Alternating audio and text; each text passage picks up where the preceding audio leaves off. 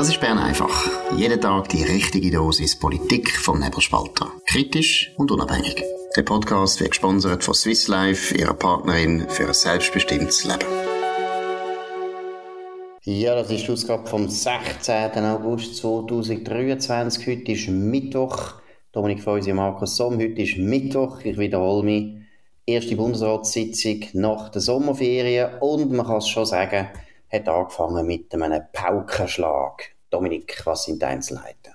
Ja, kurz vor Mittag ist das Gerücht umgegangen, dass der Walter Thurnherr, der Bundeskanzler, zurücktreten sei, also dass er am Bundesrat an der Sitzung seinen Rücktritt äh, ähm, angekündigt hat auf Ende Legislatur. Der Bundeskanzler ist ja auch jeweils für eine Legislatur gewählt, wird auch in dieser langen äh, Bundesversammlungssitzung jeweils im Dezember, wenn das Parlament zum ersten Mal zusammentritt, ähm, äh, in, in dem mittleren Mittwoch gewählt und eben er tritt nicht mehr an. Das ist insofern eine Überraschung, weil er noch nicht äh, das Pensionsalter erreicht hat. Er ist, er ist 60 und äh, hat durchaus noch weiter können machen, ist komplett unbestritten. Genau, und es hat auch wirklich niemand über das geredet, oder? Also meine Alain Berset haben wir jetzt schon lange nicht mehr darüber geredet, dass es langsam fällig ist und so weiter. Walter Thurnherr hat niemand geredet. Der Walter Thurnherr hat eigentlich auch nicht unbedingt einen amtsmüden Charakter hinterlassen. Es ist noch, also von dem her eigenartig. Was sagt man, Dominik? Was hört man in Bern? Warum der Rücktritt? Ja, ich glaube einfach, ähm, er, äh, er hat das, ich meine, er ist äh, seit den 90er Jahren in der Bundesverwaltung tätig gewesen. Er ist ein Gotti-Boy ursprünglich, ähm, äh, ganz noch, noch vor, also er ist einfach im diplomatischen Dienst gewesen, vom Gotti dann zum persönlichen Mitarbeiter gemacht worden. Darum, denen sagt man so ein bisschen Gotti-Boys. Die sind langsam ein bisschen älter geworden. Er hat sehr schnell damals Karriere gemacht. Und er gilt als, als taktisch sehr gut, er gilt als sehr sachlich sehr gut, sehr belesen. Rhetorisch ist er brillant, das haben wir, glaube ich, auch schon gelobt bei Bern einfach. Und ich glaube wirklich, er hat ein bisschen Überraschungsmoment wählen und ähm, Gerücht, was er würde machen, habe ich jetzt kein gehört, gebe ich offen zu. Ähm, äh, ja, und er hat sich auch ähm, ein bisschen zugeknöpft äh, ähm, gegeben auf die entsprechende Frage, hat er an der Medienkonferenz gesagt, er hätte keine Ahnung, oder? Ähm, äh, aber für die Forschung, eben, er ist ausgebildeter Physiker, das hat er noch erwähnt, für das sei er zu alt. Genau, und ist auch viel zu lang natürlich weg von der Universität. Genau. Also ich meine, er hat, glaube ich, einfach promoviert als Physiker und dann ist er aber weg von der Universität. Also er hat sich akademisch natürlich nicht weiterentwickelt. Also es wäre absurd, wenn er da wieder einsteigen würde. Die Physik hat sich da in den letzten 30 Jahren äh, ziemlich entwickelt, ein bisschen schneller als in unserem Fach Geschichte, oder? kann man sagen, da spielt es nicht so eine Rolle, da kann man gerne jederzeit wieder in die Forschung zurück, spielt keine Rolle. Bei der Physik läuft es ein bisschen anders. Aber was ich noch interessant finde, zwei Sachen. Erstens, Walter Thurnherr ist natürlich vor allem unter der Doris Leuthard ein unglaublich starker, einflussreicher Generalsekretär gewesen. Und dort ist er natürlich in, ja, wie soll ich sagen, im, eigentlich im Drehkreuz von der Macht Nachher als Bundeskanzler im Bundesrat, das war eine völlig andere Rolle, gewesen, aber er hat gleich immer noch sehr viel Einfluss gehabt, aber gleichzeitig muss ich persönlich sagen, diesen Treffen, die ich einmal hatte mit dem, bin nicht ganz sicher, ob er wirklich so glücklich war in dieser neuen Rolle. Weil irgendwo ist er eben gleich, er hätte ja eigentlich, wenn er hätte wollen, hätte er können Bundesrat werden. Die SVP hat dann zum Beispiel mal lang richtig umworben dass man äh, ihn wählen könnte als Nachfolger von der Doris Leuthard und nicht äh, zum Beispiel Viola Amherd und der Walter Thunherr hat das wirklich explizit nicht wollen. Wäre wahrscheinlich ein besserer Bundesrat geworden als Viola Amherd. Das ist sicher. Aber irgendwie bin ich nicht sicher, ob er wirklich immer sich so wohl gefühlt hat, obwohl er jetzt lang Bundeskanzler war. Dunkt es mir, ist gleich eine komische Rolle. Er ist äh, dort dann irgendwie immer so ein bisschen, hätte er müssen den Vermittler spielen aus dem Bundesrat hat man auch wieder gehört, ja, also das ist äh, weitergegangen, er hat mehr Einfluss genommen, das hat dann wieder für Unruhe gesagt. Er ist auch nicht ein wahnsinniger Fan von allen Bundesräten, muss man also auch noch sagen. Ich weiß nicht, irgendwo hat es eine gewisse Konsequenz, dass er jetzt langsam aufhört. Ja, das kann ich mir schon vorstellen. Aber er hat ja immer kokettiert, dass er eigentlich Physiker ist und als Naturwissenschaftler eigentlich von dem Politbetrieb ähm, sehr viel mehr versteht als alle, die da als Juristen ja, oder so irgendwie oder Historiker oder was auch immer antreten. Er hat da seine Sonderrollen immer ein bisschen gepflegt. Ähm, und ich habe auch ähm, so ein bisschen Leute aus der Bundeskanzlei, die sagen, er ist äh, sehr umgänglich mit Leuten außerhalb, aber er kann intern dann sehr, sehr, durchaus auch rabiat mit Leuten umgehen. Die Kultur in der Bundeskanzlei ist nicht wahnsinnig einfach gewesen unter ihm, für viele Leute. Und ich bin überzeugt, es gibt auch einige, die aufschnaufen und dann gibt es wieder andere, die ihre Chancen wittern. Genau, und unser Eindruck ist ja, das haben wir ein paar Mal gesagt, dass er in der Bundeskanzlei, ja, eine komische Rolle gespielt hat. Ich finde, die Bundeskanzlei ist dauernd ausgebaut worden. Zweitens hat sie immer mehr sich, äh, finde ich, politisiert. Jetzt kann man sagen, entweder hat der Turnherr einfach nicht aufgepasst und das hat, äh, da haben andere Leute gemacht. Das wäre nicht gut. Oder es ist sogar vom Turnherr selber gekommen. Wichtig ist einfach das, und jetzt reden wir vielleicht ein bisschen über die Nachfolge, oder? Für die Mitte ist natürlich er doch ein weiterer Sitz auf eine Art in der Regierung. Es ist nicht ein richtiger Bundesrat, ist klar, aber es ist doch ein Vorteil gewesen, dass sie einen hatten, neben der Viola Amherd, sind zwei gewesen an der Sitzung teilnehmen. Und da gibt es im Fall also wirklich einen wichtigen Grund auch, dass für jede Partei es immer besser ist, wenn sie zwei Leute in dieser Regierung hat, weil letztlich, ja, man weiß ja nie so genau, was passiert in diesen Regierungssitzungen. Und wenn man zwei Leute hat, dann kann man sicher sein, dass man mehr oder weniger die richtige Version überkommt. Und von dem her ist es für die CVP auch wichtig oder für die Mitte, dass sie zwei Leute haben und zweitens eben auch was die Einflussnahme betrifft. Jetzt die Mitte hat sofort eigentlich ihren Anspruch äh, wieder angemeldet und gesagt, ah, das, den müssen wir besetzen. Wie ist da die Lage? Ist das so selbstverständlich oder was meinst du, Dominik? Ja, also man muss einfach noch vielleicht erzählen, dass der Sitz wirklich der CVP gegeben und ich sage jetzt halt bewusst CVP das allerletztes Mal gegeben worden ist, weil sie nur noch einen Sitz gehabt und zwar schon vor dem Walterturn her, nämlich Corina Casanova. Sie hat mir einer SVP-Kandidatur 2007 vorgezogen. Und ähm, wo sie dann gegangen ist, 2015, äh, ist wirklich, ich kann mich gut erinnern, hat äh, damals äh, die CVP wirklich gesagt, ja gut, das ist unser Kompensationssitz, wir wollen den weiter haben. Das ist ein Argument für den Walter Turner, weil eigentlich hat es auch Pläne gegeben, ähm, der äh, der äh, ähm, Simonazzi, andere Simonazzi, äh, zum Bundeskanzler zu machen wo schon in der Bundeskanzlei war und nicht ein Quereinsteiger wie der Walter Thunherr. Äh, er sieht damals, das bestätigt wurde, ist das nie, extra wegen dem der SP beitreten und dann hat man den Walter Thunherr aber genommen nicht den Herr Simonazzi. So die Geschichte. Und was die heutige Situation angeht, da glaube ich schon, ähm, äh, die Mitte probiert natürlich das wieder auszuspielen, damit sie den Sitz nicht verlieren. Ähm, äh, und gleichzeitig die SVP hat auch Anspruch erhoben, weil ihre äh, Kandidatin 2007 nicht zum Zug gekommen ist. Das ist Nathalie Falcone äh, Guma gewesen. Ähm, die Mitte äh, kann vielleicht jemanden wieder bringen und aus der Bundesverwaltung, aber ich glaube, die SVP hat mittlerweile, weil sie ja auch zwei Bundesräte hat, ähm, durchaus auch, können sie sagen, wir sind so groß, wir sind so mit Abstand auf dem ersten Platz, dass wir eigentlich auch Anspruch hätten. Und sie hätten auch Personen in verschiedenen Departementen, die jetzt auch schon sehr lange Erfahrung haben. Das ist, glaube ich, das wichtigste Kriterium, das hat im Übrigen der Walter Thurnherr gesagt, viel Erfahrung in der Bundesverwaltung. Genau, und gleichzeitig ist es natürlich immer politisch und äh, ich finde es jetzt von der SVP noch taktisch sicher sehr schlau, einfach den Anspruch anzumelden, weil äh, genau wie du gesagt hast, er ist nicht so einfach wegzuweisen für die anderen Parteien, weil es ist eindeutig, dass die SVP mit 25, 26 Prozent Wähleranteil eigentlich ja, praktisch fast untervertreten ist mit diesen zwei Bundesräten. Jetzt müssen wir fast noch sogar für einen dritten lange. Also das Argument ist eigentlich meiner Meinung nach völlig valid. Vielleicht noch ein anderer Gedanke.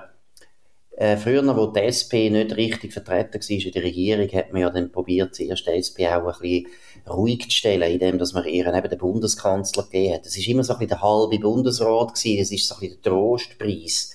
Jetzt, ich meine, es gibt ja die Diskussionen, die ich zwar für überflüssig halte und du auch, dass die Grünen da einen Anspruch haben. Aber gibt es den Gedanken, dass man sagt, ja gut, also wenn die Grünen nicht völlig abstürzen im Herbst, könnte es sein, dass die den Bundeskanzler überkommen?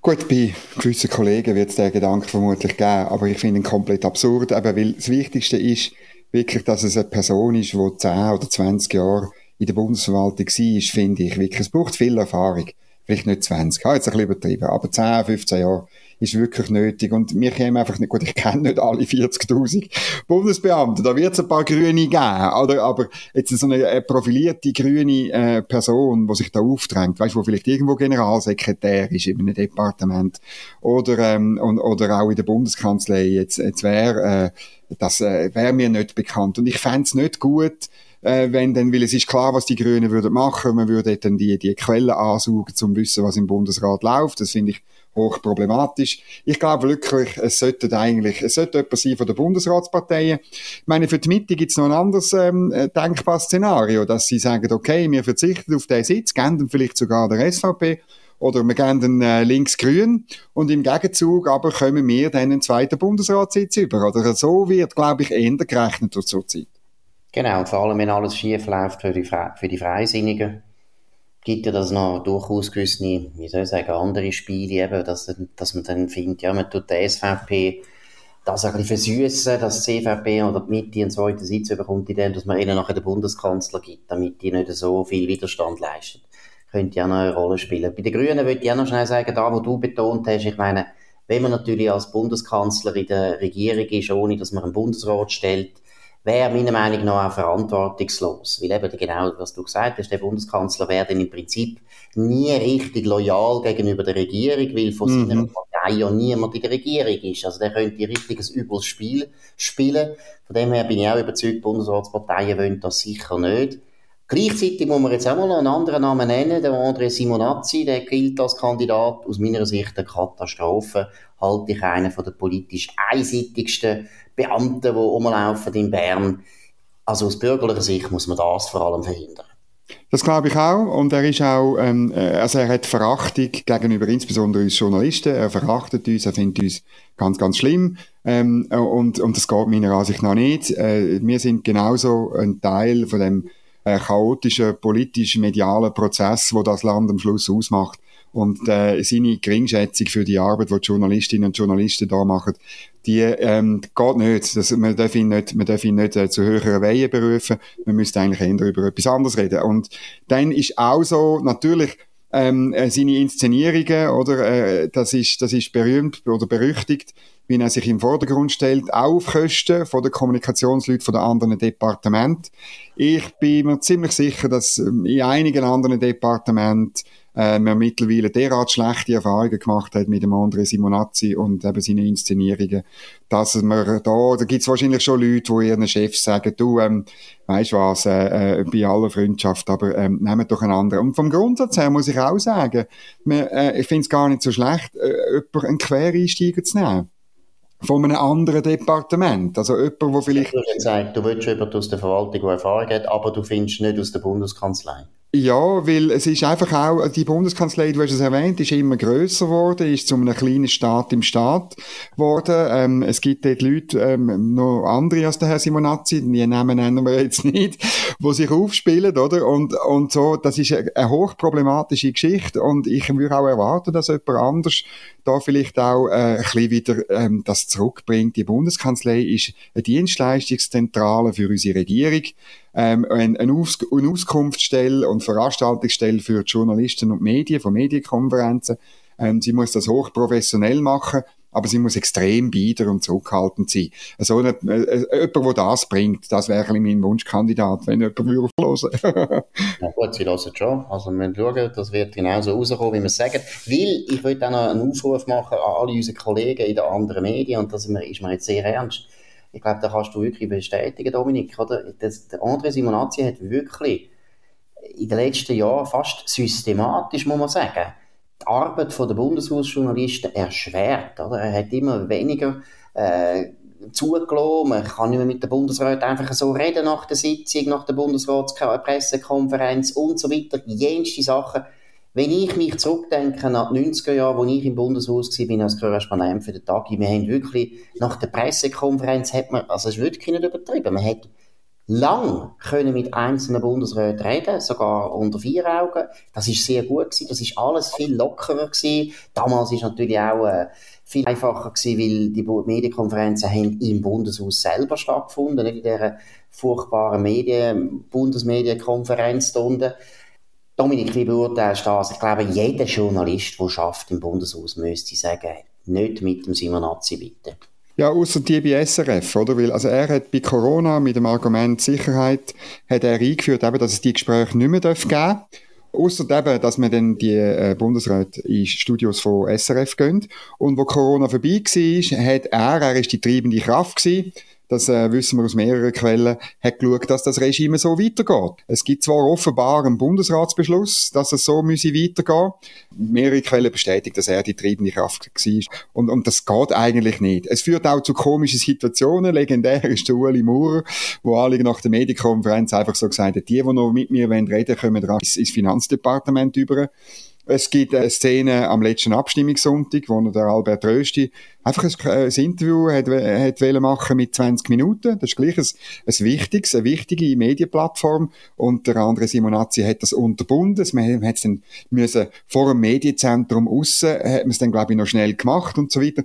Also, das sind einfach absurde Szenen, wo eigentlich einem demokratischen Rechtsstaat, wo, wo offen ist und wo auch kommunizieren will. Es geht ja darum, dass Bundesräte Menschen erreichen mit ihren Argumenten, mit ihren Aussagen, mit ihren Fakten. Das geht eigentlich nicht. Und vor allem, wenn man eben im Gegenzug dann in die Büro, ins Büros, in die Studios von SRF geht und dort breitwillig Auskunft gibt.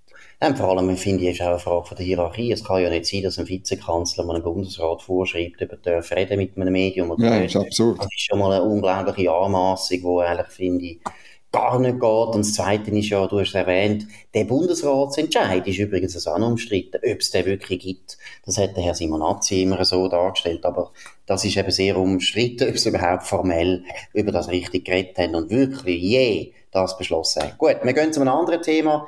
Die FAZ nach wie vor eine führende Zeitung in Deutschland, nicht mehr die führende Zeitung, aber doch immer noch ein wichtiges Blatt, ein wichtiges ehemaliges bürgerliches Blatt, jetzt ab und zu auch relativ unsicher unterwegs, aber bürgerlich sind es schon noch. Auf jeden Fall haben die einen Artikel über die Schweiz gemacht, oder besser gesagt über die ganze Welt, und sie stützen sich auf den Global äh, Wealth Report, der gestern rausgekommen ist von der CS, wo das erste Mal auch mit der UBS zusammen rausgekommen ist, und die Deutschen hat das sehr beschäftigt. Warum? Dominik, was sind da die wichtigsten Erkenntnisse?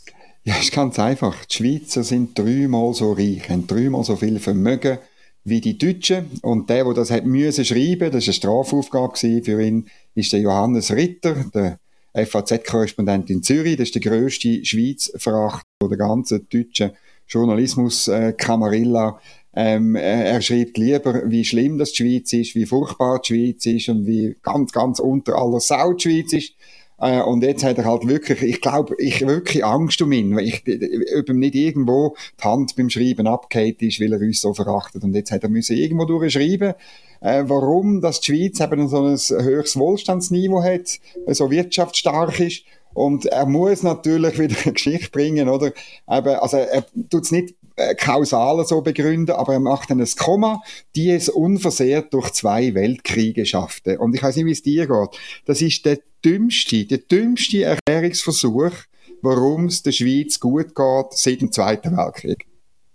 Also erstens äh, hast du vollkommen recht. Mir ist einfach das genau auch aufgefallen. Und vor allem habe ich gefunden, es ist wirklich noch lustig. Er sagt so, er sagt nicht nur den Krieg, eben, sie haben unversehrt den Krieg überstanden. Das ist mal das eine, was die Deutschen sich häufig als, äh, einfach als Trost sagen. Und er sagt zwar der wirtschaftsstarken Schweiz, oder? Er erwähnt es einmal, dass die Wirtschaft einfach noch recht stark ist und nachher eben schnell mit den Zweiten Welt, zwei Weltkrieg oder dann noch ein bisschen argumentieren. Aber das andere finde ich auch noch lustig, wobei man muss zugeben, dass CS selber das so begründet hat, dass es auch mit unserem Rentensystem zu tun hat, wo eben in der zweiten und in der dritten Säule sehr viel äh, angespart wird und so natürlich das Vermögen auch grösser ist. Das stimmt sicher. Aber am Schluss des Tages hat es vor allem mit dem zu tun, was er unter wirtschaftsstark äh, erwähnt hat, kurz erwähnt hat, hat auch etwas zu tun damit, dass vielleicht unsere Wirtschaftspolitik in den letzten 20 Jahren, seit der Gerhard Schröder nicht mehr ist, einfach besser war. Und das ist natürlich auch nicht so das Thema. Aber man merkt ein bisschen, ich muss auch sagen, das ist ja auch so eine Stimmung, die in Deutschland jetzt langsam aufkommt, so eine Niedergangsstimmung. Ja, es ist schon, wie soll ich sagen, eine gewisse Erschütterung zu spüren, dass das kleine, kleine Land im Süden von Deutschland jetzt so unglaublich viel reicher geworden ist als das große Deutschland. Ja, das ist ein bisschen so. Aber es hat ja mehr mit Deutschland zu tun halt, oder? Also es ist halt, die Entwicklung ist halt so, dass, dass Deutschland äh, in Problem geraten ist und, und wie es aussieht, noch mehr in Problem geraten wird. Das ist tragisch eigentlich und ist auch nicht gut für uns, muss ich auch noch betonen. Und was man sicher auch noch veto hat, aber er hat es natürlich nicht erwähnt, oder? Man kann ja dann immer so sagen, ja, größere und kleinere Länder sind natürlich auch ein gewissen, das ist ein Unterschied. Aber Nummer zwei ist, es tut uns leid, es ist Amerika. Nummer zwei ist Amerika. Also Amerika und ich meine, wenn man denkt, die haben 340 Millionen Einwohner, Gleichheit, Ungleichheit ist sicher groß, ist grösser als in der Schweiz, aber man zeigt, man zeigt sich halt schon, was das Land für eine unglaublich erfolgreiche, starke Wirtschaft eben immer noch hat, auch wenn man immer wieder in den europäischen Medien liest, ja, wie viel das da schon schief laufe und so weiter. Und das stimmt ja alles auch, aber es zeigt sich doch, dass alle grossen Länder von Europa sind weit, weit zurückgefallen, während Amerika, wo auch ein grosses Land ist und ähnliche Probleme hat wie grosse europäische Länder, also eben grosse Bürokratie und so weiter, Amerika schafft das immer noch auf dem Rang 2 zu sein. Also das ist auch eine grosse Leistung. Gut, gehen wir zu einem nächsten, letzten Thema. Äh, und zwar geht es ums E-Voting. Da müssen wir noch eigentlich über die Bundeskanzlei ein bisschen reden, aber was ist da der neueste? wo man muss berichten, Dominik? Ja, der Bundesrat hat heute entschieden, dass man ein, wieder einen Test macht bei der Nationalratswahl am 22. Oktober 2023, und zwar in den Kantonen Basel-Stadt, St. Gallen und Thurgau. Man hat dort Bewilligungen erteilt mit einem begrenzten Elektorat, also nicht mit allen Stimmberechtigten, ähm, E-Voting äh, durchzuführen. Und konkret geht es um 65.000 Stimmberechtigte, die dann sollen können elektronisch äh, abstimmen ähm, ja, man tut das immer wieder einsetzen, weil man nicht will Look man will das unbedingt einführen und ich, äh, es geht meiner Ansicht nach halt in die falsche Richtung. Erstens geht es in die falsche Richtung, weil äh, man sieht ja jetzt, dass gerade in Amerika, was das für eine Unruhe auslöst, wenn man das Wahlsystem stark verändert. Jetzt in der Schweiz haben wir das auch schon gemacht, hat nicht die Unruhe gegeben, aber ich muss ehrlich sagen, Skepsis gegen, gegen das E-Voting und gegen sehr viele so digitale Produkte, wenn es vom Staat kommt, ist doch sehr groß. Wir haben eine Volksabstimmung gehabt zu dem Thema, jetzt nicht gerade über das E-Voting, aber über äh, andere digitale Ideen und so weiter. Die Leute haben das nicht wollen, das Volk will das nicht. Man traut diesen ganzen riesen System, Digitalsystem nicht so. Ich finde E-Voting ganz schlechte Idee, auch aus einem anderen Grund. Ich bin eigentlich mittlerweile der Meinung, Briefwahl sollte man wieder abschaffen. Weil es hat alles das Zivilreligiöse, wo wichtig ist für die Demokratie. Und das Zivilreligiöse, wo eben drin bestanden hat früher, dass man hat müssen an die Urne gehen, dass man am Sonntag hat neu müssen hinlaufen, dass man dort andere Menschen gesehen hat und gemerkt hat, mehr Bürger tun jetzt miteinander etwas entscheiden. Das ist wichtig für die Legitimation von Demokratie. Das ist wichtig auch für das Gefühl, dass der Bürger überkommt, dass er wirklich etwas zu sagen hat. Und er, das ist ein bisschen, man dunkelt es mir ein bisschen ähnlich wie der Chile, dass ja ja, der Glaube allein zu praktizieren daheim im stillen Kämmerli, das ist ja nur die Hälfte von der Miete. Der, der Witz von Religion ist immer gewesen, dass man das kollektiv macht.